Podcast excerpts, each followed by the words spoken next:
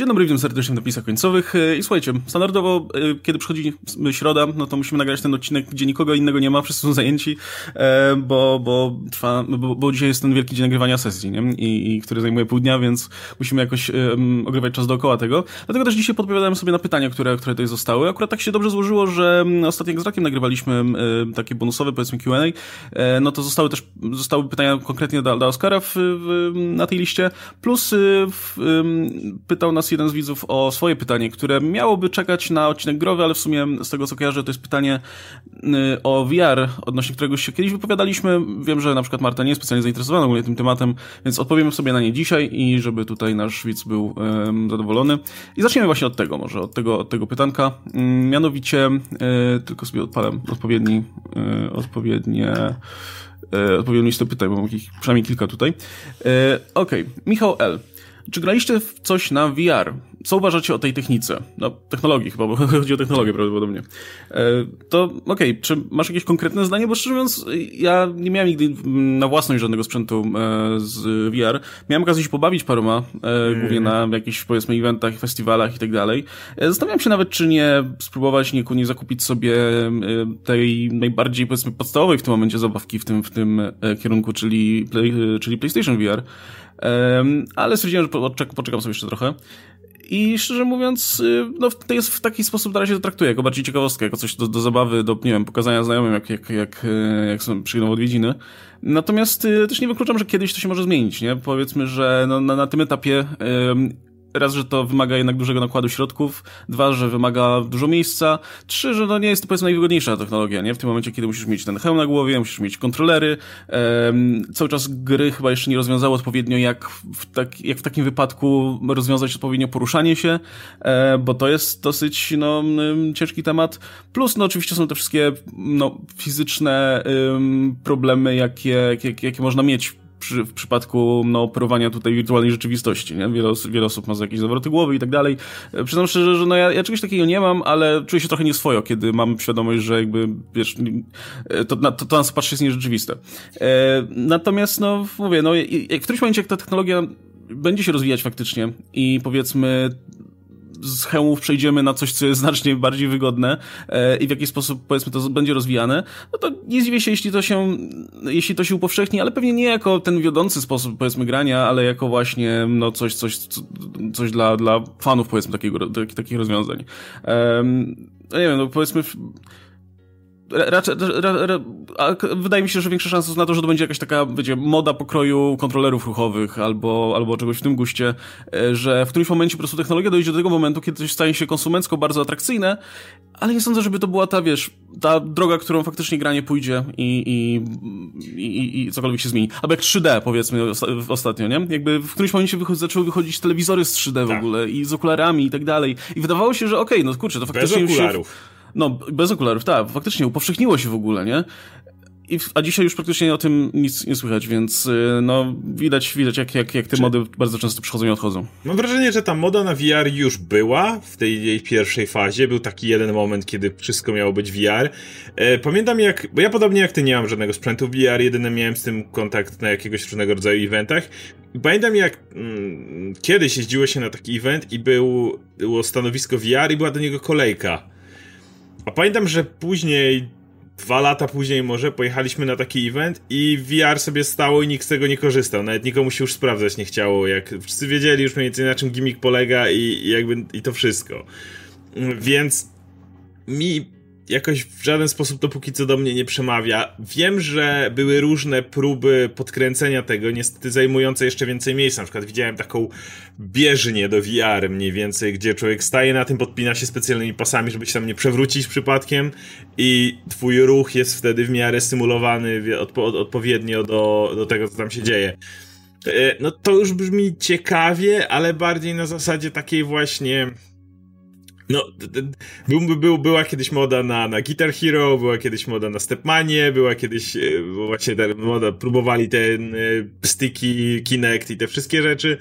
Wydaje mi się, że VR może pójść jednak troszeczkę dalej, choćby dlatego, że ta moda jednak, mówię, była w pewnym momencie i to jednak nie umarło. Jasne, zmalało bardzo, ale to nie zostało porzucone, tak jak już wiele rzeczy, które, które wymieniłem tutaj, Kinect na przykład, który jest kompletnie porzuconą technologią. wydaje mi się, że dojdzie do tego momentu, w którym, e, w którym faktycznie będzie się w na, na tym można było ciekawie pograć, ale dalej nie wyobrażam sobie, żeby dało się to zrobić bez dużego organizowania przestrzeni, no bo jeżeli działałoby to na zasadzie Kinecta, czyli czujnik ruchu, no to wtedy masz bardzo zwykle ograniczone miejsce w pokoju, po którym możesz się poruszać. Natomiast musiałbyś wtedy prawdopodobnie, motyw z bieżnią wydaje się sensowniejszy, no bo jakby poruszasz się w miejscu, ale ona dalej zajmuje kupę miejsca. E, także no dla mnie to jest póki co ciekawostka. Będę widział, jak ta technologia się rozwija, podobnie jak ty, jak y, grasz na, na PlayStation. Ja sobie co raz odpalałem Steama i od razu w oczy Steam VR, fuch, kup teraz, nie? Wszyscy całym dobrodziejstwem. No, nie mam na razie takiej potrzeby. No, pytanie właśnie, czy w którą stronę to pójdzie? Czy to pójdzie bardziej w kierunku faktycznie symulowania wirtualnej rzeczywistości z bieżnią i, i wiesz, i jak najbardziej próbą oddania tego, tego w jak najbardziej realistyczny sposób, czy po prostu w którymś momencie e, wyświetlanie obrazów w, w, wiesz, w trójwymiarowej formie na, na, e, w postaci hełmu czy czegoś w tym guście po prostu zastąpi monitory albo, albo telewizory dla, dla wielu graczy I, i wtedy powiedzmy to się rozwiąże w taki sposób, że albo będziesz grał po prostu na kontrolerze, albo będziesz miał, albo będziesz używał po prostu tych różdżek, ale zostanie to rozwiązane tak jak, nie wiem, w Half-Life Alyx, gdzie poruszanie się jest na przykład w postaci takiego przeskakiwania węzłami i, i ponoć, no ja nie grałem, ale ponoć to jest najlepszy sposób poruszania się w tej grze, nie? najwygodniejszy, który nie jest, wiesz, realistyczny, znaczy realistyczny, nie, nie symuluje rzeczywistości, nie? Bo, bo jakby nie, nie, gra nie udaje, że faktycznie się poruszasz, tylko jakby no to się dzieje, dzieje twojej głowie, nie wyobrażasz sobie, że ta postać się porusza. Więc Czy... może to jest dużo lepszy kierunek niż faktycznie zastawianie sobie mieszkania bież, bieżnią, nie? Mówiliśmy o tym swego czasu, że na przykład właśnie granie to granie, ale na przykład ten motyw, kiedy na razie mm, doświadczenia kinowe są bardzo ograniczone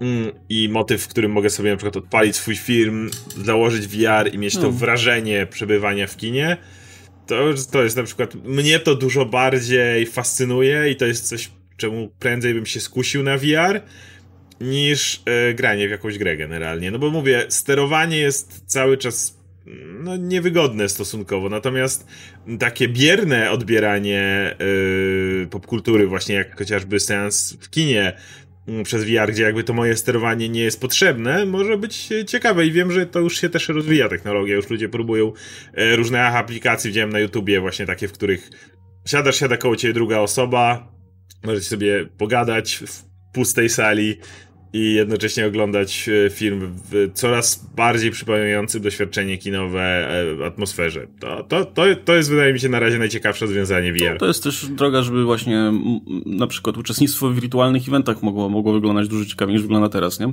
E, także, tylko że znowu, żeby, żeby to się upowszechniło, no to po pierwsze, technologia musi stanieć, po drugie, e, to musi być dużo wygodniejsze i, i powiedzmy, no, nie, nie możesz mieć ciężkiego hełmu na głowie, ani tych, tych okularów, no bo to, to wiadomo, to jest niewygodne na dłuższą metę.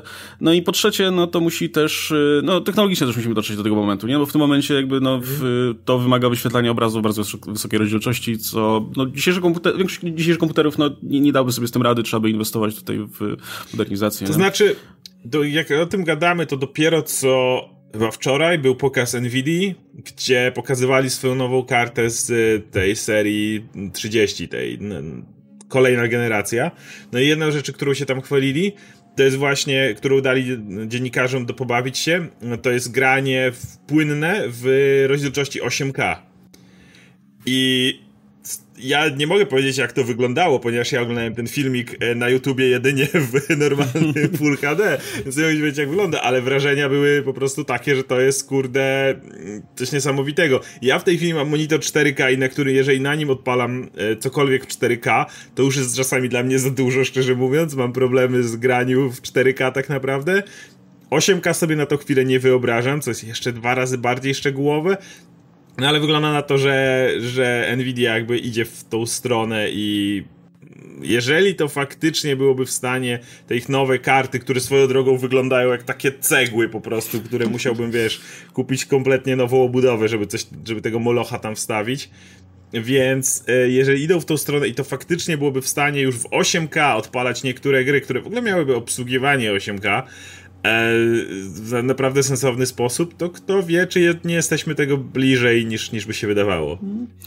No, ja, ja, jestem po prostu już stary, no, bo ja się czuję swoje, jak mi gra się odpala, wiesz, w 60 klatkach, a nie 30, bo przyzwyczaiłem się do tutaj doświadczenia konsolowego. 60 no. to akurat, no, przywykłem, bo na PC tak generalnie się gra w 60, ale już wyjście poza moje komfortowe Full HD, to już jest taki skok, skok w nieznane, już takie trochę, wiesz, no, horyzont tak, zdarzeń. Wiesz, jeszcze właśnie a propos klatek, no to powoli już tutaj też się gracze przestawiają na 144, nie? Bo, bo, bo monitory obsługujące takie odświeżanie robią standardem tak. powoli, więc to ja już ja będę odpalał sobie na tym, na y, kupię sobie jakieś Wii czy coś, będę sobie machał tym kontrolerem i się dobrze bawił przy tych 30 klatkach na sekundę i, i, i 480p. E, no dobra, słuchajcie, to tyle jeśli chodzi o, o, o VR. E, no jak któryś z nas się kiedyś, e, powiedzmy, zaopatrzy w jakieś, jakieś urządzenia, to myślę, że pogadamy sobie wtedy o tym. No na pewno, jakby, ja, ja i tak jestem, jestem zaskoczony, to może trochę za dużo, ale w sensie no, spodziewałem się powiedzmy, że, że to na tym etapie już będzie trochę powoli wygasało, ale widać, że jakby dalej, dalej są, są firmy, które w to starają się inwestować, nie? No właśnie to, to pojawienie się choćby, e, choćby sensownej gry ze strony Valve, nie? I to w świecie Half-Life'a, to, to myślę było du całkiem duża rzecz, która dosyć jasno pokazała, że jeszcze dalej jakby jest zainteresowanie tym. No ale też co, co jakiś czas jakieś, jakieś nowe tytuły wychodzą, więc no fajnie w sumie, nie? No nie, nie ma, jeśli jest w tym jakiś potencjał, no to może, może, może dojdziemy do momentu, kiedy to będzie faktycznie coś, coś wartego uwagi. E, dla, dla kogoś więcej niż, niż tylko pas, pasjonatów, nie? E, no dobra, to tak. E, to w takim razie zróbmy te pytanka, które Maragas zadał przy, przy okazji ostatniego live. E, I one były nie na temat naszego, one były, one były nie na temat tamtego live'a, ale, e, ale, ale są na temat Władcy Pierścieni o. Oskarze, tak jak ty kocham e, Lord of the Rings. Też byłem w kinie na maratonie rozszerzonych wersji. Jak e, fan fanowi radzę, sprawdź rozszerzonego trzeciego Hobbita. O kurczę. Dodali tam masę scen bitwy, e, masę scen bitwy na polu. Nie, w polu, przepraszam. Różne machiny orków, rydwany krasnoludów, krasnoludów, tak? Tutaj armia krasnoludów na kozicach szarżuje i zaczyna walkę z elfami przed przybyciem orków. W kinowej Thorin z ekipą nagle przeteleportowali się na wzgórze, gdzie Górkę. był Azok a w rozszerzonej e, przebijają się przez armię orków, potem ścigają ich trolle, na końcu wargi. Najlepsze sceny bitwy to są właśnie te dodane, e, to są te dodane. W kinowej ich nie było, bo efekty nie były gotowe, więc wersja kinowa to film nieskończony. Wersja skończona jest dużo lepsza i film zyskuje. E, PS, nie mogę się doczekać materiału 10 rzeczy, które umknęły ci w Endgame, jeśli wyszedłeś do kibla. No tak. Znaczy, wiesz patrząc, jak się śledziło proces produkcyjny yy, Hobbita i się czytało właśnie za coś, co się działo za kulisami, ja jestem w stanie uwierzyć w to, że te wersje, wiesz, dopiero zrobione po, po tak, czasie, absolutnie. no spokojnie już, już pewnie są, są lepsze. Nie? I tak jest parę problemów, które, które nie znikną. Jakby, to jest w ogóle absurdalne, że wiesz, że bardziej efekciarska wersja, tak, ta bardziej widowiskowa, to jest ta, której w kinie nie zobaczysz. E, natomiast... E, no mój problem jest taki, że musiałbym przeboleć dalej dialogi, które były na przykład napisane w tym filmie, które były tak straszne. Jest moment, w którym dalej miałbyś Lego, dalej masz Legolasa, który robi Super Mario w pewnym momencie, gdzie po prostu wszyscy bekę w kinie. A potem moment, kiedy nagle znikąd podjeżdża do Legolasa jego ojciec i mówi twoja matka cię kochała i jedzie dalej. Siedzisz takie, Jesus, naprawdę. Dobrze, tato. To dobry moment, żebyś to powiedział. Tak, tak, zupełnie. Okej. Okay. Nie, po prostu jest tam dużo takiego cringe'u strasznie w tym filmie. Ten romans, który tam jest wpleciony gdzieś w tle i tak dalej. Ja rozumiem, że mogły być fajne widowiskowe akcje, bo tak, jednym z moich zarzutów było to, że bitwa pięciu armii skończyła się na bójce na górce. Mniej więcej to, tak wyglądało w, w kinie i, i no, było to fatalne i pewnie to na tym by zyskało, ale nie sądzę, żeby ten film dodatkowymi scenami dało się uratować. Pewnie jakąś wartość by miał, może kiedyś zerknę, jak będę miał pół minuty więcej, ale, ale, ale no nie, nie, nie wierzę w to, że, że ten film faktycznie dałoby się odratować, bo po prostu to, co w nim było, było złe, no. No, kiedyś się zabierzemy za te Hobbity. Ja, ja, muszę obejrzeć w ogóle pierwszy raz te dwa ostatnie. E, i, i, no i wtedy, wtedy myślę, że pogadamy. No, podejrzewam, że, że się nie zmieścimy w jednym odcinku, więc może nawet zrobimy, zrobimy więcej. Ale warto, bo to, to są te filmy, które tak pojawiły się, wszyscy byli tak rozczarowani, że nie chcieli o nich gadać i dopiero teraz mam wrażenie, że jak emocje opadły, to, to, to jest czas, żeby, żeby na spokojnie do tych filmów podejść. Przynajmniej się do tych wersji rozszerzonych, jeśli faktycznie one są no, tymi, tymi wersjami, które powinny się pojawić w kinach, nie? a nie, nie pojawiły się z różnych powodów. Bo to to też trochę inna sytuacja niż, niż kiedy po prostu dają ci bonusowe rzeczy. To nie jest Władca Pierścieni, no. gdzie generalnie poszło to, co trzeba i po prostu te niektóre dodatkowe sceny były bardzo fajne, ale rozumiesz, dlaczego zostały wycięte, nie? To są takie rzeczy, które fajnie, że dopowiadają, ale czas kinowy musi być, musisz naprawdę na kompromis pójść i wyciąć to, co nie jest esencjonalne dla filmu i tam to, to, to były po prostu fajne dodatkowe sceny. No tu rozumiem, że to mogły być te kluczowe sceny nawet, patrząc, że kręcili czasami pewnego dnia rzeczy, których nie wiedzieli co kręcić, więc y, kamera rusza, scenariusz, no coś tam nakręcimy. No, ale też też, y, no, gadaliśmy sobie trochę o tym, y, w materiale Władcy też gadaliśmy trochę o mhm. Hobbitach i o tym, czemu być może nie wyszło, e, to też odsyłamy tam, chyba, że no, y, już oglądałeś. E, no, ale te Hobbity jeszcze przed nami, więc, więc prędzej czy później do tego sobie wrócimy. E, no dobra, to w takim razie lecimy teraz z kolejnymi pytankami. Dom. E, mi brakuje takich filmów przygodowych z przełomu XX i XXI wieku, jak Skarb Narodów, Tomb Raider, Mumia. Nawet można by pod to podciągnąć kod Da Vinci. E, lubicie? Polecacie coś w tym klimacie? No, pierwsze, co mi się nasuwa w, tym, w tych klimatach, no to dwa filmy y, serii Journey, z czego pierwsza była chyba właśnie z Brendanem Frasierem, a druga była z Drokiem i ta druga jest trochę lepsza. E, to jest taki typowy właśnie przygodów, przygodówka, gdzie po prostu Les mam tajemniczą wyspę sobie i poznają tam różne dziwne rzeczy. Nic, nic, nic specjalnego, ale no, ewidentnie w tych klimatach. E, i, i, I, no dobrze, to, ogląda się całkiem okej. Okay. Natomiast też y, faktycznie jest spore gromadzenie tego filmu w tym stylu, w tamtym czasie. Nie wiem, z czego wynikało, co prawda, to popularność nagle filmów przygodowych, mhm. e, no ale, ale faktycznie widać.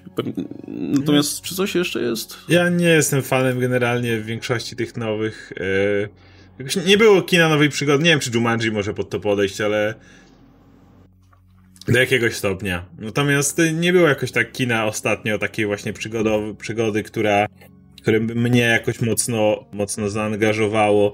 Nie byłem nawet fanem Skarbu Narodów z, z Cage'em. E, także no, mumia była fatalna. No, jeżeli mówimy o tych wcześniejszych mumiach, tak, z Fraserem, no ale to też jakiś czas temu już one wychodziły. Mm, nie wiem, no Tomb Raider pewnie prób próbował pod to podejść, ale też fantastyczny nie był. E, więc szczerze mówiąc, nie przypominam sobie w ostatnich czasach jakiegoś takiego na, naprawdę fajnego filmu w tym stylu. No ja właśnie mam wrażenie, że to nawet nie chodzi o to, żeby ten film był dobry specjalnie, ale właśnie, żeby był utrzymany w tym stylu, a um, też poza tymi, co, co zostały tutaj wymienione, no i poza, poza Journey to też mi nic za bardzo do głowy nie przychodzi. Pewnie były jakieś mniej, powiedzmy, mniej popularne rzeczy, ale to pewnie były powody, dla których nie, nie, nie przybiły się dalej. Z tego, co tak patrzę po listach, no to w większości się powtarzają te tytuły. Ja też, jak, kurczę, nie, nie byłem też za bardzo fanem tego typu filmów, bo one trochę były robione według te, te, tego jednego schematu i za bardzo się nie mhm. wyróżniały. Poza tym, że nie wiem, postacie były wymienne. Ale na dobrą sprawę można było zamienić obsadę jednego filmu z obsadą drugiego, drugiego i wiele by się nie zmieniło. Mhm. E, no, natomiast e, w sumie to ja najcieplej wspominam tę mumię, głównie dlatego, no. że no, dobrze się oglądało swego czasu i faktycznie no. podoba mi się też, podobał mi się też ten w sumie dosyć odważny zabieg, żeby coś, co do tej pory było głównie horrorem, zamienić w taki no, otwarto, otwarty film przygodowy z masą humoru i, i takimi no, gru, grubymi, nieśpieszytymi postaciami. E, ale no takie, takie czasy, no bardzo fajnie. Zresztą w ogóle to początek, początek XX wieku, XXI wieku to był taki okres, kiedy brało się horrory i zamieniało się na filmy akcji z jakiegoś powodu, nie? Z tymi Valhensingami, Underworldami i tak dalej. Też umarło dosyć szybko. Aczkolwiek jeśli chodzi o tą serię właśnie z kodem Da Vinci, to kod Da Vinci obejrzałem i był taki, no okej, okay, no jakaś tam przygodówka, ale potem wyszły Anioły i Demony, które mnie fatalnie znudziły i tego kolejnego chyba się Inferno nazywało, to już nawet nie ruszyłem. Tak, tak, tak.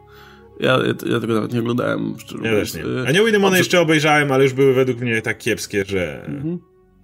E, ale przecież kurczę, jest jeszcze ten, ten, ta seria, o której kiedyś pamiętam wspominaliśmy przy jakiejś okazji, ale ja nie oglądałem, więc nie mam zielonego pojęcia. The Librarian czyli bibliotekarz właśnie, gdzie, które też są no, filmami przygodowymi, jak mnie patrzeć, więc może, może warto to sprawdzić. E, natomiast, no mówię, nie, nie mam zielonego pojęcia, nie widziałem nawet pół filmu mm, z tej nie. serii. E, no był oczywiście Prince of Persia jeszcze, nie? Ten z e, Jackiem Gyllenhaalem, który no nie, nie wpisuje się może w to do końca, ale to jest jak najbardziej przygoda, ja, nie? Ja, ja ten film lubię dużo bardziej niż powinienem, o tak powiem. Właśnie to początek, początek XXI wieku, to jest ten dziwny okres, kiedy pojawiały się te mody, które po prostu wyrastały jak grzyby po deszczu, a po pięciu latach ginęły i ich nie było. No. Dzisiaj mam wrażenie, mamy dużo bardziej stabilną sytuację, gdzie, gdzie takich jednorazowych wyskoków jest bardzo mało. Raczej się... No raczej, jest raczej... jeden film, który nadciąga, czyli Uncharted, tak, zdjęcia ruszyły, już Tom Holland no. grzywką się tam e, chwalił. Więc generalnie, ale po Uncharted chwili nic do głowy mi nie przychodzi, no bo ten Tomb Raider 2 niby powstaje, ale ja nie wiem, czy on w końcu cokolwiek ruszyło, więc nie interesowałem się, czy tam cokolwiek z nim się dzieje, ten z Vikander, a tak to nic więcej. No zobaczymy jak Uncharted, może, może, może z tego coś będzie. To jest chyba próba właśnie, y, może przywrócenia tego trendu z początku wieku, ale czy coś z tego wyjdzie, wątpię szczerze mówiąc. No, dobra. E, natomiast ja, ja, szczerze mówiąc, jeśli, jeśli szukasz filmu w tym klimacie, to ja bym się cofnął po prostu o te właśnie pół wieku wcześniej i, i sięgnął po, po, po filmy, który, na których się, nie wiem, taki Indiana Jones na przykład inspirował, którym się taki Indiana Jones inspirował, nie? Jest masa, masa y, filmów przygodowych z tamtego okresu, które się dobrze oglądały, bo były, dobrze zagrane, plus bardzo często poruszały jakieś wątki, które dzisiaj by w takim popcornowym kinie nie przeszły, bo, no bo są trochę nieprzyjemne. Y, jest ten film z... a, sprawdzę żebym nie pomylił tytułu. E, Treasure of the Sierra Madre, który jest y, y, no, z Humphreyem Bogartem i, i, Tak, tak, to jest e, klasyk absolutny. Który, no właśnie, to jest taka maksymalna klasyka, ale jednocześnie to jest, to działa jako film przygodowy, to, to, a jednocześnie masz tam naprawdę poważny, poważny wątek z bohaterami, które, których ta chciwość odbiera w sumie mhm. no, ich, ich, ich, chciałbym powiedzieć człowieczeństwo, to może za dużo trochę, ale generalnie, no, no powiedzmy, staczają się prze, przez to mocno. E, no i muszą odnaleźć tutaj no, ludzkie cechy w tym wszystkim. Także to, to się bardzo fajnie ogląda, plus no kurczę, obsada jest tak, tak, tak, tak dobra, że no, e, jeszcze John Huston to reżyseruje, który też jest świetnym reżyserem. No i to jest 48 rok, także właśnie mówię, pół wieku, pół wieku wcześniej od wszystkich mumii i tak dalej i, i zresztą no, to, to, nie, to jest jeden z wielu tego typu filmów. Może to jest dobry kierunek, żeby tutaj e, sięgać dalej. No dobra, to w takim razie kolejne, kolejne pytanko. Mm, i, i, dobra. E, Piotruś. Witam. Mandalorian versus Wiedźmin. Baby Yoda versus Tosa Coin. Jak, jak wychodzi według was porównanie tych seriali? Przyjęcie publiki, odcisk na popkulturze. Do którego wcześniej wrócicie, wróciliście i dlaczego? E, to, znaczy, rozumiem to porównanie właśnie jako te dwa seriale, które no, zapisały się jakoś tam w, w podobnym czasie były tymi dużymi, dużymi no. serialami i tak dalej. E, no tylko. Były, ca... No, mhm. no okej, okay, to mówisz. No tylko jednak to jest też cały czas inna produkcja. Jakby masz ustanowione Gwiezdne Wojny, robione przez Disneya jako też. Mm, różnica jakby. Na razie nie tykając samej fabuły i tam postaci i aktorów, ale jakby czym miał być Mandalorian? Mandalorian miał być wielką promocją Disney Plus, jakby nie patrzeć. To miał być ten serial, który mówi wam, patrzcie, macie kinowe doświadczenie mm, Star Warsów u nas na naszej platformie. Witcher miał być kolejnym serialem Netflixa, przy dobrych wiatrach hitem, e, tak jak było Stranger Things czy cokolwiek innego, ale ale generalnie miał być po prostu kolejnym serialem Netflixa, więc już na tym poziomie to, to jest to już zupełnie inne podejście, nawet te odgórne do, do tego, czym ten serial jest. Więc jakby no, no już, już na tej bazie ciężko to jakkolwiek porównać, bo założenia, czym mają być te seriale jest zupełnie inne. No, to, to prawda, nie? Jakby z różnych miejsc one wychodzą, natomiast to też, yy, też widać pewne podobieństwo w tym względzie, że no mamy dwie jednak popularne marki, mamy dwa seriale, które były bogato dyskutowane, powiedzmy, nie? I yy, no, były, były bazą dla memów i tak dalej. No, generalnie w, jeśli, jeśli jakieś filmy się tam jakoś mocno cisnęły w zeszłym roku, no to, no to te dwa na pewno. I teraz yy, ja właśnie bym widział to pytanie w tym kierunku, nie? Który z nich jakoś tam się właśnie cisnął popkulturze, jakby zostawił coś po sobie, takiego, no, yy, no właśnie yy, jakieś motywy, albo jakieś, jakieś właśnie yy, postacie, które, które tam się tu zapisały.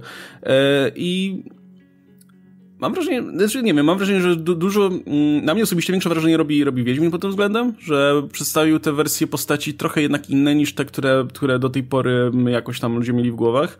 E, i, I i to działało. Dla wielu osób wiele, znaczy dla wielu osób w ogóle przedstawił niektóre postacie w taki mhm. sposób, w jaki, w jaki, i, w jaki teraz pewnie będą już na nie patrzeć, jak, jak z Yennefer chociażby, nie? No bo ta growa była powiedzmy, yy, no była, tak? I dla osób takich jak ja, które nie czytały książek, za bardzo nie, nie, za bardzo nie kumały, czy, czy, czemu Geraltowi ma na niej zależeć, nie?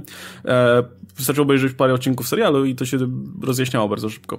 E, natomiast, y, no, jeśli chodzi o Mandalorianina, ja nie wiem, im dalej, im, jakby im dalej mi od tego serialu, to ja go wspominam raczej ciepło, nie? No bo szczególnie, bo ten finał był udany, było parę, parę naprawdę dobrych odcinków. Z, zapomina się trochę o tym, że połowa tego sezonu to były filery bardzo tak, takie... Tak, wiesz, pamiętasz, że produkcja była fajna, że w sumie, że paru, paru dobrych aktorów się tam pojawiło, ale teraz jak tak wiesz, miałbym pomyśleć, okej, okay, co, to co w takim razie w tym pojedynku tutaj wirtualnym na stół miałby położyć Mandalorian? No, nie za bardzo, nie? No Główna postać jest okej, okay, ale on ma być raczej takim bezimiennym kowbojem, no nie? Tak, tak więc, więc też trudno, tak. tak, trudno, żeby że on tutaj był jakimś, jakimś nośnikiem, nie wiadomo, y, jakichś ciekawych tutaj motywów i tak dalej. No jest Baby Yoda, który bardziej mi wkurwiał pod koniec niż, niż, niż bawił, nie? A tak poza tym, no, Kulturowo na pewno Baby Yoda robi i to będzie zapamiętane, to będzie, wiesz, wszyscy będą pamiętać Baby Yoda i, i cały ten motyw, bo, bo zrobił szał, jakby nie mówić, to, to, to co nie mówić. Jednak wydaje mi się większy niż Tosecoin, niż piosenka, która też była hitem oczywiście, ale, ale jednak, jeżeli miałem powiedzieć, co było większym hitem, Baby Yoda czy Tosecoin, Baby Yoda.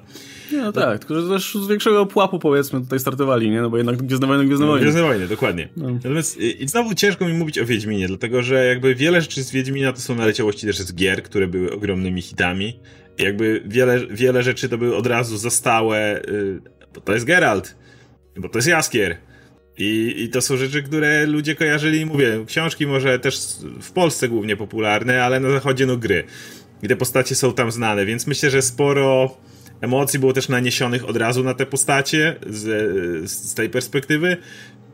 Osobiście też uważam, że Wiedźmin jakby tutaj y, większą robotę zrobił, bo Mandalorian przez to, że było jednak sporo tych filerów, jakby to był fajny, o właśnie, serial przygodowy, ale jakby on nie rozwijał tego świata, nie rozwijał jakoś wątków tych bohaterów, zarysowywał tylko, no dobra, są ci Mandalorianie, siedzą w tych kanałach i tam e, klepią biedę generalnie, czy coś takiego, to takie, to jest jasne, są, no, zobaczymy jak w drugim sezonie, Dark Saber i te sprawy, no dobra, ale to będzie w drugim sezonie, może tam się to rozwinie. Porównujemy na razie pierwsze, no i w tym momencie Mandalorian był taką, no tak jak, tak jak te wspominam, fajne akcje, fajne, fajne przygodowe elementy, fajne, fajne nie napisane niektórzy, niektórzy bohaterowie, natomiast Wiedźmin jednak przedstawił mi cały świat, jak on funkcjonuje, jak, jak, jak to działa, przybliżył te postacie, no więc też jakby e, mam większy taki, nie wiem, szacunek to złe słowo, ale jakiś taki e, uznanie, uznanie, o właśnie, dla, dla, dla Wiedźmina niż, niż Mandalorianina. No ja podobnie. No zobaczymy, jak, jak właśnie drugi, czy drugi sezon tego nie zmieni, ale no, no właśnie też ze względu na to, że no, Gwiezdne Wojny startowały z, jednak z wyższego pułapu tak. i, i w momencie, w którym pojawia się tam jakaś postać, którą znasz z innych mediów, powiedzmy w Gwiezdnych Wojnach, no to już robi większe wrażenie niż, niż postać, której nie kojarzysz, nie? Albo, albo kojarzysz już tylko z książki. E, no, tym bardziej właśnie, że no, mam wrażenie, że też Netflixowi udało się wykreować jakby trochę um, równoległego Wiedźmina, nie? Jakby mam wrażenie, że ten serial potrafił zaznaczyć, że jest jednak inny, jest inną produkcją, że nie jest dokładnie tym samym, czym, czym tak. są gry, a jednocześnie no jasne, no byli, byli ci fani, którzy, którzy tam się oburzali, ale generalnie mam wrażenie, że też nie było tak, żeby, żeby wywołał jakieś tutaj wielkie tak, kontrowersje właśnie to chodzi, nie? Był dosyć wierny tym postaciom. To nie był, była na pewno krytyka tego serialu, ale ona nie była jakoś ogromna. Wydaje mi się, że szczerze mówiąc w naszym naszej polskiej banierce była większa niż gdziekolwiek indziej, szczerze mówiąc, jak popatrzyłem na, na, na jakiekolwiek, no bo wiadomo, że u nas jest ta książka i to jest tam bardzo, dla, dla osób, które generalnie na, na zachodzie, które znają to głównie z gier albo wcale. Wydaje mi się, że ten serial przed naprawdę dobrze i to nawet mi się nie wydaje, a mogę potwierdzić liczbami.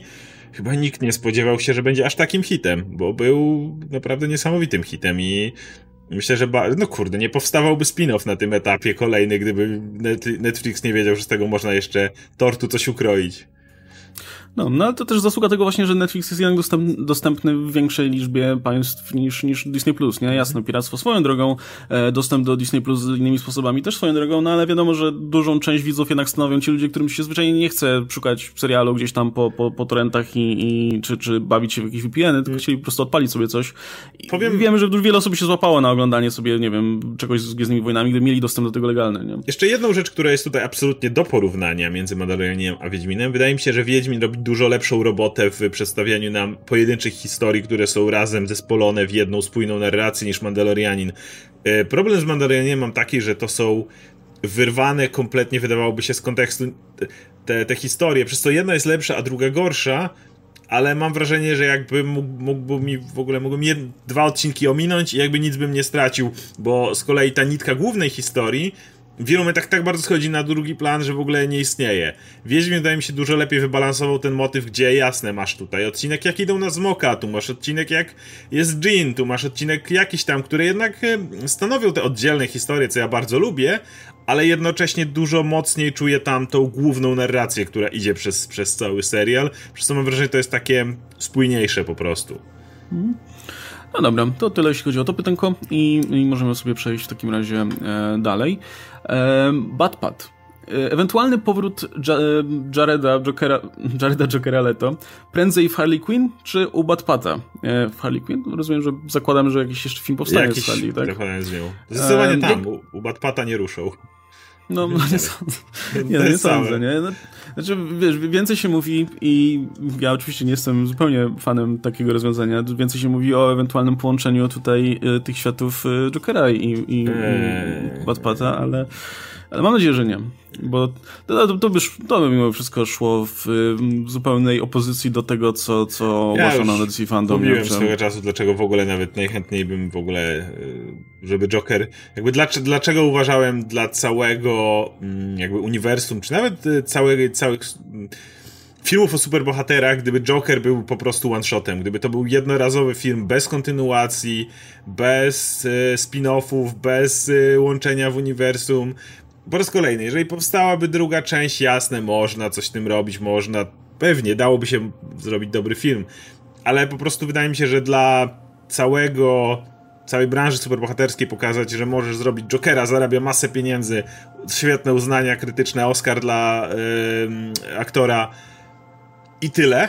I nie musisz z tego robić wielkiej serii, nie musisz z tego robić wielkiego uniwersum, coś takiego, to byłoby z dużo większą korzyścią dla wszystkich filmów i dla mm, tej percepcji. Gdyby, bo może pojawiłby się taki kolejny film, może by się kolejny i kolejny, które byłyby gdzieś zupełnie obok, bez y, tego wiązania i tutaj fajnie jakby DC to pokazało, że y, jakby to w żaden sposób nie deprecjonuje postaci. Możemy teraz dać Jokera, tu możemy dać Jokera koło Harley, jak chcesz znowu tego Jareda. Ja, tylko zróbcie z niego wreszcie postać, a nie to, co było w Suicide Squad.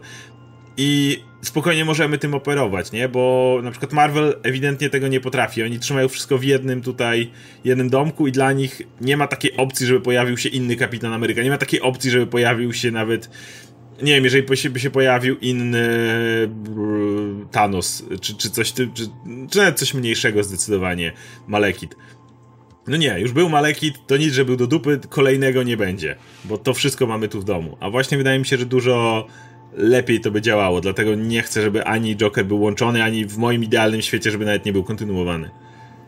No zresztą biorąc pod uwagę, że póki co temat jest martwy, w sensie mówiło się o tym całkiem sporo przy okazji oczywiście premiery Jokera, a potem w zasadzie zniknął na razie. Być może, być może Joaquin Phoenix nie jest zainteresowany graniem dalej tej, tej postaci, być może, być może na razie Warner po prostu odłożył w czasie i nie wiem, e, póki, póki donoszą sukcesy, póki idzie dobrze, no to może nie ma, nie, nie ma sensu do tego wracać, mm, bo to jest, mówmy się, no Joker 2 to byłby pewniak w sumie, nie? Znaczy wiadomo, że nie, jakby straciłby ten element tej nowości i tego, tego, tej świeżości, ale wiadomo, wiadomo, na sequel ludzie by chętnie poszli, mhm. ale to mogą, mogą sobie spokojnie myślę taką tutaj zostawić e, furtkę w razie czego, gdyby, gdyby, te, gdyby ich kolejne projekty powiedzmy radziły sobie słabiej. No ale póki co. To bardziej, że właśnie no, jakby każdy, każdy, każdy taki Joker to, to jest właśnie kolejna furtka na to, żeby mieć kolejną markę, nie? E, I nie wszystkie się nadają do tego oczywiście, ale czemu by nie, nie kombinować dalej? Szczególnie, że są na fali, no i kolejne filmy jak najbardziej im wychodzą. Też nie widzę za bardzo Ja w ogóle nie widzę powrotu, powrotu tego Jokera Jareda Leto, aczkolwiek no, jeśli Batman Afflecka wraca, no to nic mnie nie zaskoczy. Jeśli potrafili się pogodzić z, z, e, z Benem Affleckiem chociażby, który też tam ponoć był nie, niespecjalnie dobrze potraktowany przy okazji jego filmu o Batmanie, jak jeszcze go tworzył, e, to może i, może i Jareda Leto uda się tutaj dobruchać no. i jeśli będą chcieli faktycznie... Żeby... Jared miał kilka ciepłych słów o Suicide Squad, o tym jak jego... ile on zagrał, a ile z tego pokazano. No. E, więc ja, ja absolutnie wierzę, że to mógł być spoko Joker. Akurat jego sta, y, design mi się bardzo nie podobał i ten gangsta Joker to nie mój Joker zdecydowanie. Ale wiesz, że dałoby się coś z tego więcej zrobić. Natomiast pomijając to, czy to dobrze wypadło, czy nie, no potraktowanie aktora kalibru Jareda Leto jednak do, do, do tego stopnia, że wiesz, nakręcił dużo, wcielił się w tą rolę, a potem właściwie skrócimy wszystko, co zrobiłeś do cameo. Tak wiemy, że się przygotowałeś do roli i tak dalej, ale generalnie to będzie takie troszeczkę dłuższe cameo. Też w kontekście tych słynnych tutaj y, przygotowań Jareda Leto do ról i, i tego, jak tam próbował wejść w umysł Jokera i tak dalej, no to, to w zasadzie było bardzo mm, no, deprecjonujące, nie? E, więc może kiedyś się dogadają, może, może po prostu, może dostanie jakiś film pod siebie przede wszystkim, kto wie, no, nic nie jest niemożliwe, ale no Na razie Jared Leto jest Morbiusem i no właśnie. Wiemy, że to będzie super hit, będzie 10 części, więc... No, no mam nadzieję. Um, zresztą, wiecie, no, w Birds of Prey już był Joker w tym intro, który nikogo nie przypominał, że ale to -hmm. po prostu był Joker i tyle. E, w ogóle podoba mi się, podoba mi się to, to podejście na zasadzie, że e, nie chcą, wiesz, nie chcą niczego retkonować takie, tak otwarcie, więc po prostu tam był jakiś Joker, albo no w tym świecie istnieje ten Batman, wiecie, i on sobie jest, albo ten hmm. Superman, no i on się tutaj pojawił, ale generalnie nie wchodzimy w szczegóły, jak wygląda do końca i, i czy to był ten sam co wcześniej, czy nie. No i co, za jakiś czas tak, i tak ludzie zapomną. E, Okej, okay. I, i, i um, jak wyglądałoby DCEU, gdyby kontynuowano Justice League Jossa, bo ta okazałaby się sukcesem? Ja nie wiem, ja nie wiem, czy bym chciał, żeby ona się okazała sukcesem, szczerze mówiąc, gdyby ten film, gdyby ten film został dobrze przyjęty z jakiegoś powodu, bo kto wie, ale to... Ale nie, nie, nie chciałbym. To nie jest też Justice League Jossa, jakby my często mówimy o tym, że no, nawet on nie był reżyserem, tak? Jakby jak ostatecznie no. kredyty są u Zaka Snydera. I to nie jest jego film. I jakby wręcz, ja uważam, że może gdybyśmy byli w idealnej sytuacji i Joss Whedon dostałby ten rok i zrobiłby z tego faktycznie swój film, albo Zack Snyder wypuściłby ten Snyder Cut i, te, i to byłby jego film kompletnie, no to mógłbym wtedy spekulować, jakby wyglądało DC dzisiaj, gdyby Snyder Cut okazał się sukcesem wtedy, bo teraz już nie wierzę, no dalej byśmy mieli pewnie smenty i tak dalej, ale raczej ludzie by to lubili wtedy, więc wtedy ja bym był w mniejszości. I niech ludzie jak lubią i się dobrze przy tym bawią, albo nie bawią się dobrze, a lubią się nie bawić dobrze przy tym, to cokolwiek. Jakby, jak, jak mówię, tak długo jak powstał, jak powstawały Transformers, bo ludzie na to chodzili, to niech sobie chodzą. Jakby. Ja nie muszę. E, natomiast jeśli chodzi o Jossa Widona, no to po raz kolejny, ponieważ ten film nie był Jossa Widona tak naprawdę i on miał naprawdę mało czasu, żeby cokolwiek w nim zrobić, to jakby ciężko mówić o jakiejkolwiek, co by było dalej, dlatego że ten film nie przedstawiał żadnej wizji. I, i gdyby on okazał się sukcesem, to nawet to pewnie y, Warner musiałby sobie zadać pytanie, to on jest sukcesem przez to, że Whedon tam zdążył zrobić parę poprawek, czy on jest sukcesem, bo są tam rzeczy Snydera? I to byłoby tak pytanie, na które ciężko było odpowiedzieć, że nawet wtedy nie do końca widzę, jak mogliby to dalej ciągnąć, bo to tak samo jak teraz wielo fani Snydera mówią, że Whedon im spierdolił, fani Whedona mówią, że Whedon nie miał na czym pracować i miał za mało czasu i jak z kolei byłby sukces, to dokładnie byłaby ta sama e, kłótnia, tylko w drugą stronę, kto, kto jest ojcem tego sukcesu, prawda? Więc naprawdę nie da się odpowiedzieć na to pytanie. Plus widać było, że jakby Joss został zatrudniony nie po to, żeby kreślić ten projekt pod kątem kolejnych filmów i, i kolejnych tutaj y, etapów rozwoju te, tego uniwersum, tylko po to, żeby ratować ten film tu i teraz, nie? Żeby ugasić pożar po prostu. I już niezależnie od tego, jak, jakie warunki dostał w związku z tym, jak mu to wyszło, no to jakby celem było po prostu zrobienie filmu tu na, tu na teraz, żeby go można było wypuścić do kin i, i już. Więc y, nawet trudno sobie, tr trudno zakładać, jak, w jakim kierunku by to miało podążyć, gdyby faktycznie Joss Whedon miał za to dalej odpowiadać. E, szczerze mówiąc, w ogóle Justice League od początku, od początku pachniała, nawet jeszcze jak, jak zanim były te zawirowania, a potem to już w ogóle, pachniała jak taka, taka kopia Avengers po prostu, ten, ta sama fabuła, gdzie bohaterowie się spotykają, potem jest jakiś konflikt, potem stwierdzają, jest no dobra, McGuffin to, jako kostka. No, działa, którą, którym jest kostka. no i, i to wyglądało bardzo podobnie. No są te drony oczywiście, to jest ta inwazja z kosmosu po prostu, prowadzona przez jakiegoś typa, którego trzeba ubić po drodze. E, poja wiesz, pojawia się, pojawia się ten silny, najsilniejszy tutaj z bohaterów, który po prostu go pokonuje w 5 sekund, tak samo jak Avengers. I no, to jest idealna kopia i mam wrażenie, że, że ani, ani Snyder nie miał za bardzo pomysłu, ani ktokolwiek tam z nim współpracował podczas, podczas procesu pisania scenariusza, ani, ani potem, a potem Whedon już tym bardziej, no trudno, żeby, trudno oczekiwać, żeby, żeby nagle przyszedł i rzucał jakieś odświeżające pomysły, biorąc pod uwagę, że jego dwa filmy o Avengers też były prawie identyczne. Więc no, to, to, to było trochę skazane na porażkę mimo wszystko, no nie oszukujmy się. No, także cieszy mnie to, że potem jak, jak już dostaliśmy Infinity War, no to to już poszło w zupełnie innym kierunku, już nikt nie, nie, nie, nie kopiował tych rozwiązań. Miejmy nadzieję, że jeśli kiedykolwiek dostaniemy Just, kolejną Justice League, to też będzie jakiś inny film i, i wiesz, nie będzie znowu fabułą inwazji z kosmosu i kostce, którą, którą wszyscy próbują zdobyć. Mam nadzieję, że jak kiedyś Avengers dostaniemy kolejne, to też nie będzie inwazji z kosmosu, ani... No dobra, Ultron nie był inwazją z kosmosu, ale... No, ale... No, wszystko jedno w zasadzie. No właśnie, więc... Y, a z drugiej strony ludzie lubią to samo, nie? Ludzie, ludzie lubią dostawać te, te fabuły, które, tak. które już, już dobrze znają, więc też yy, tutaj trzeba, trzeba będzie balansować na tym. E, Okej, okay. i teraz yy, yy, Erik z Oslo. E, nie, to, przepraszam, jeszcze jest jedno, jedno pytanie od, od Batpata. Do jakich projektów MCU dalibyście Lulu Wang, e, Lorda Millera czy Ryana Johnsona? Nie wiem, co, co, co tam by chcieli, no kurczę, szczerze mówiąc, to, yy, no.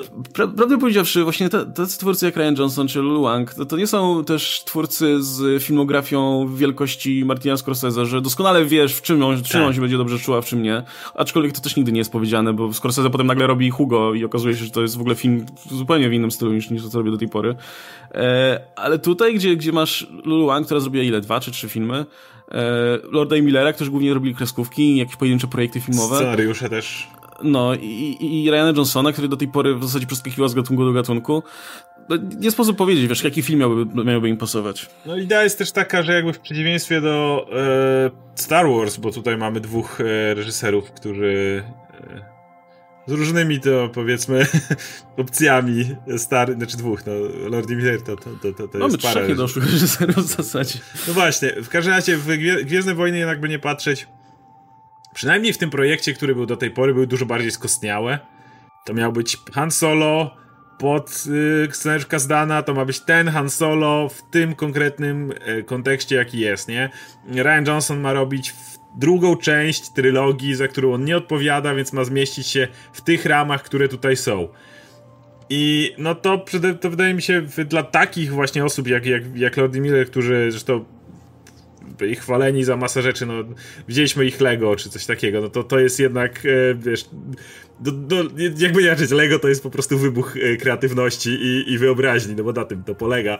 E, czy, czy w przypadku Ryana Johnsona jego Knives Out, gdzie no robimy od zera scenariusz, robimy wszystkich bohaterów, nic nas nie, nie krępuje, radzą sobie lepiej. I oczywiście Marvel o tyle co dalej jest krępujący, no bo Kevin Feige ci przyjdzie i powie co ma być, to jednak w swojej formule przez ym, różnorakość postaci daje ci jednak większą swobodę kreatywną na pewno niż to, co do tej pory robiły Star Warsy, nie? To na pewno jest mówię, o, jedno i drugie jest jakimś tam korporacyjnym zamkiem, gdzieś tam masz ramy te, ale jednak ramy Marvela są dużo szersze, bo zupełnie inny będzie film Eternal czy Shang-Chi, przynajmniej tak zakładam, e, z nadchodzącej tutaj fali.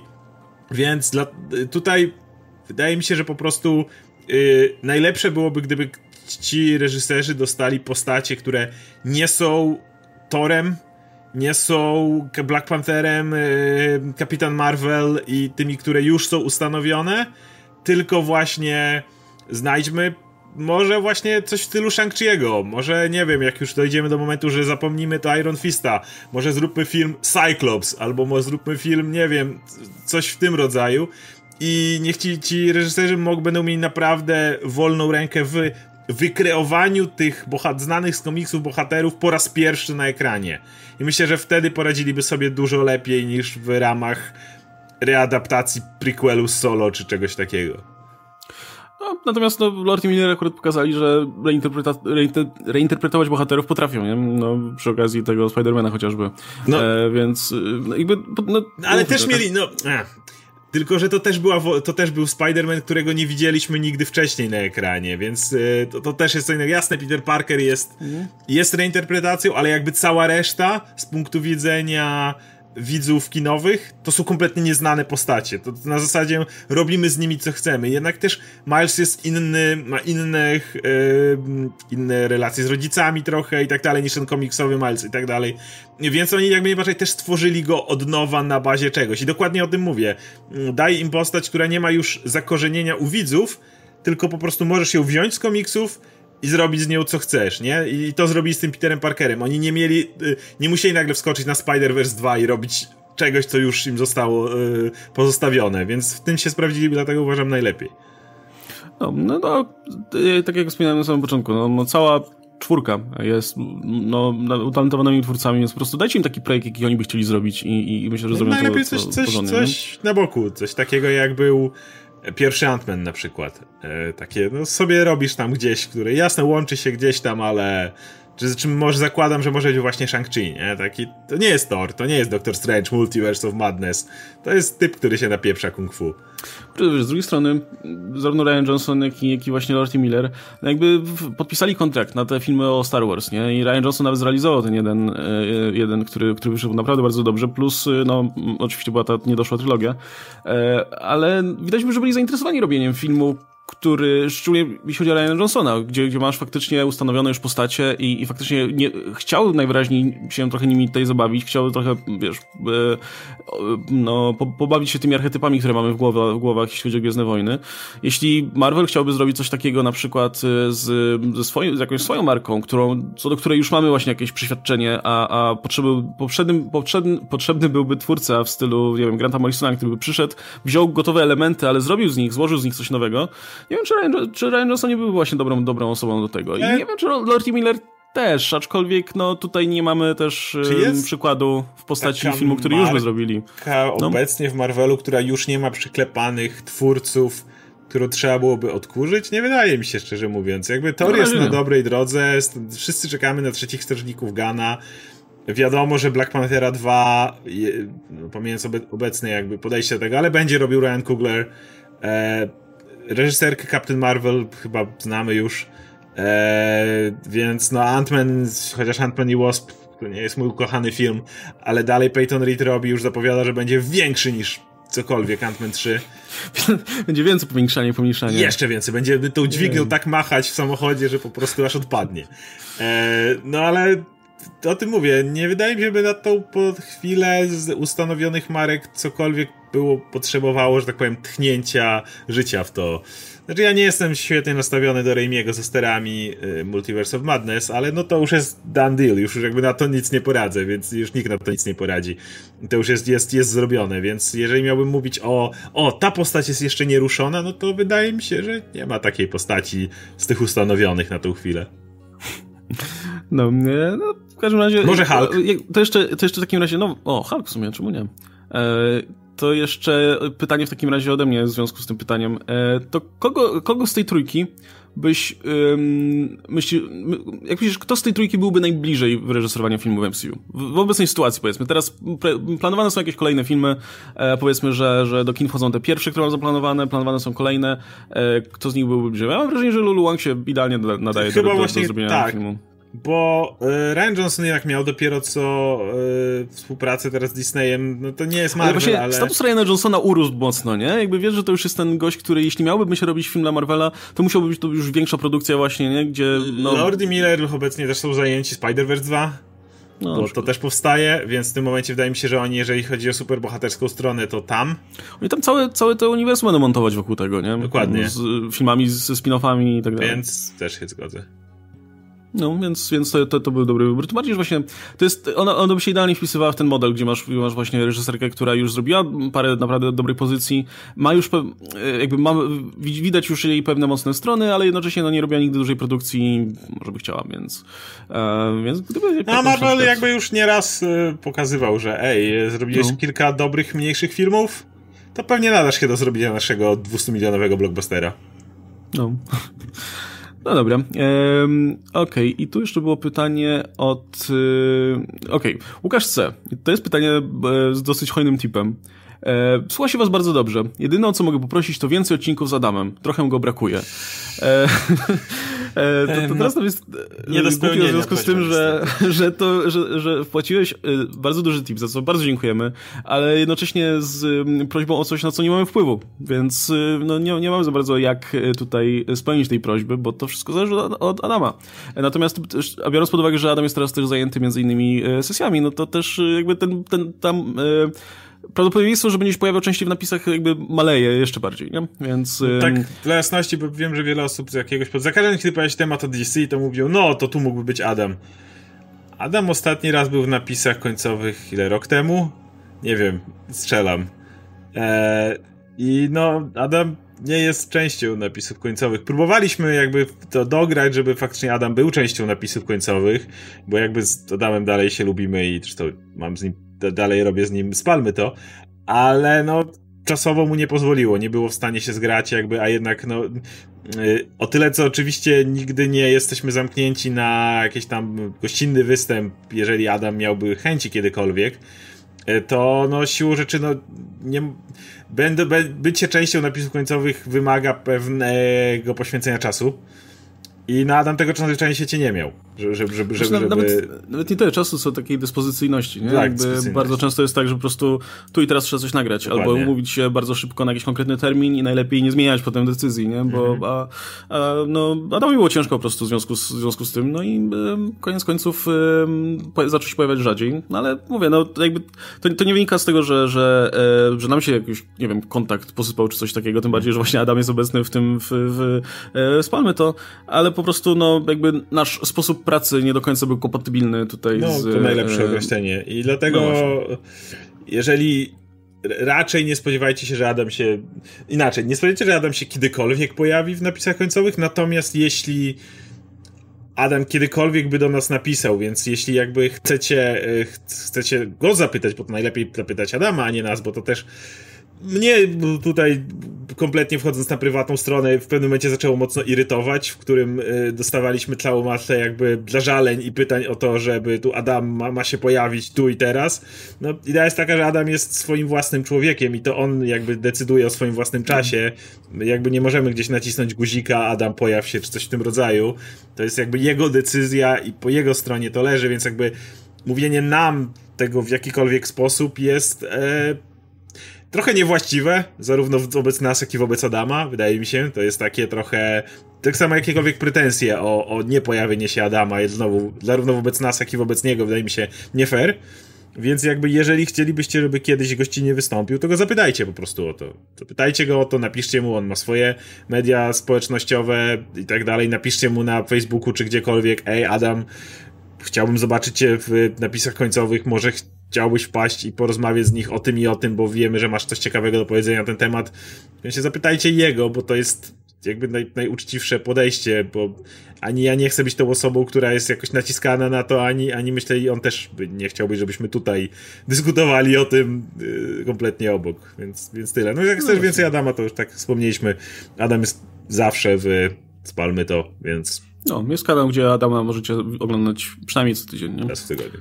E, no, e, plus, e, no Adam, zresztą kurczę, no to ja, ja rozumiem, że jak się ogląda nasze gęby prawie że codziennie, no to można, można założyć, że okej, okay, no to jakby każdy na pewno tutaj uwielbia codziennie nagrywać materiały, a to jest raczej naprawdę niewielkie grono osób, które są gotowe do, do takich poświęceń, nie? I patrząc, patrząc na to, że, że Adam sobie regularnie wrzuca jakieś tam filmy na swój kanał z, z sporych odstępach czasowych, ale kurczę konsekwentnie się pojawiają, to widać, że jakby to jest to tempo, które Adamowi najwyraźniej odpowiada raz, i raz bardzo fajnie, no bez sensu, żebyśmy, że wiesz, żebyśmy e, no, nawet na tym etapie, mm, na tym etapie, kiedy jeszcze powiedzmy częściej proponowaliśmy jakby, jakby, jakby od siebie e, udział Adama, też bez sensu, żebyśmy mieli, wiesz, nie wiem, ciągnąć za, za tak, kogoś, tak. E, wiesz, na siłę, nie? To jest niekomfortowe dla wszystkich. To bardziej, że, bardziej, że Adam jest mega uprzejmą osobą i generalnie pewnie miałby problem, żeby odmawiać rozmawiać w ogóle na, na, w związku z tym. No, to, to, to i tak fajnie, że nam się udało zrobić właśnie ten projekt z Palmy, to, to też wymaga trochę czasu. E, znaczy akurat w przypadku, chociaż Adam się w niego zaangażował, od razu mówię, dużo bardziej niż, e, niż część osób. Adam też tutaj e, szy, szybkie wtrącenie. Adam montuje co trzeci odcinek na przykład, więc to też jest w tym momencie jakaś tam robota. Plus e, tutoriale się mają niedługo pojawić, bo też przekroczyliśmy pewien próg. Pierwszy będzie Adama, więc znowu na Spalmy to będziesz mógł Adama na pewno zobaczyć w, w, w szerszym zakresie.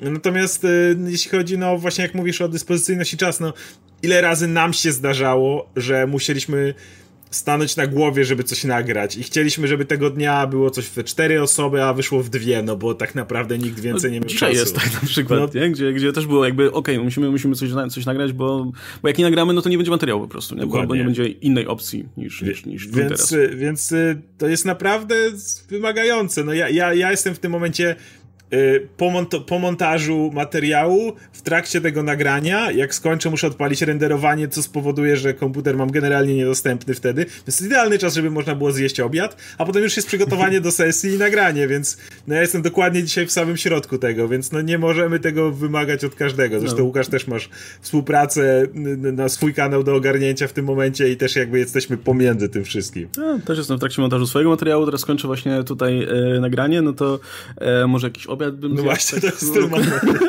Jak później... odpalę renderowanie, wiem, że przynajmniej no. komputer jest w tym momencie niedostępny, wtedy mogę bez wyrzutów sumienia pójść i coś zjeść, bo wiem, że nic innego wtedy nie zrobię. No, a dzisiaj, dzisiaj macie sesję, w związku z tym ja to, ja w luźniejsze dni miałem wtedy czas, żeby sobie pograć na przykład coś, no ale nie w tym tygodniu. W tym tygodniu pewnie będę musiał ogarniać coś do, do, do tutaj naszych przyszłych planów, więc no, tak, to, to tak bywa, no. E, no właśnie, no, Adam masz na głowie przecież no, zwykłą codzienną pracę, nie, więc jeszcze jeszcze wokół tego musiałby ten, to, to, to ogarniać.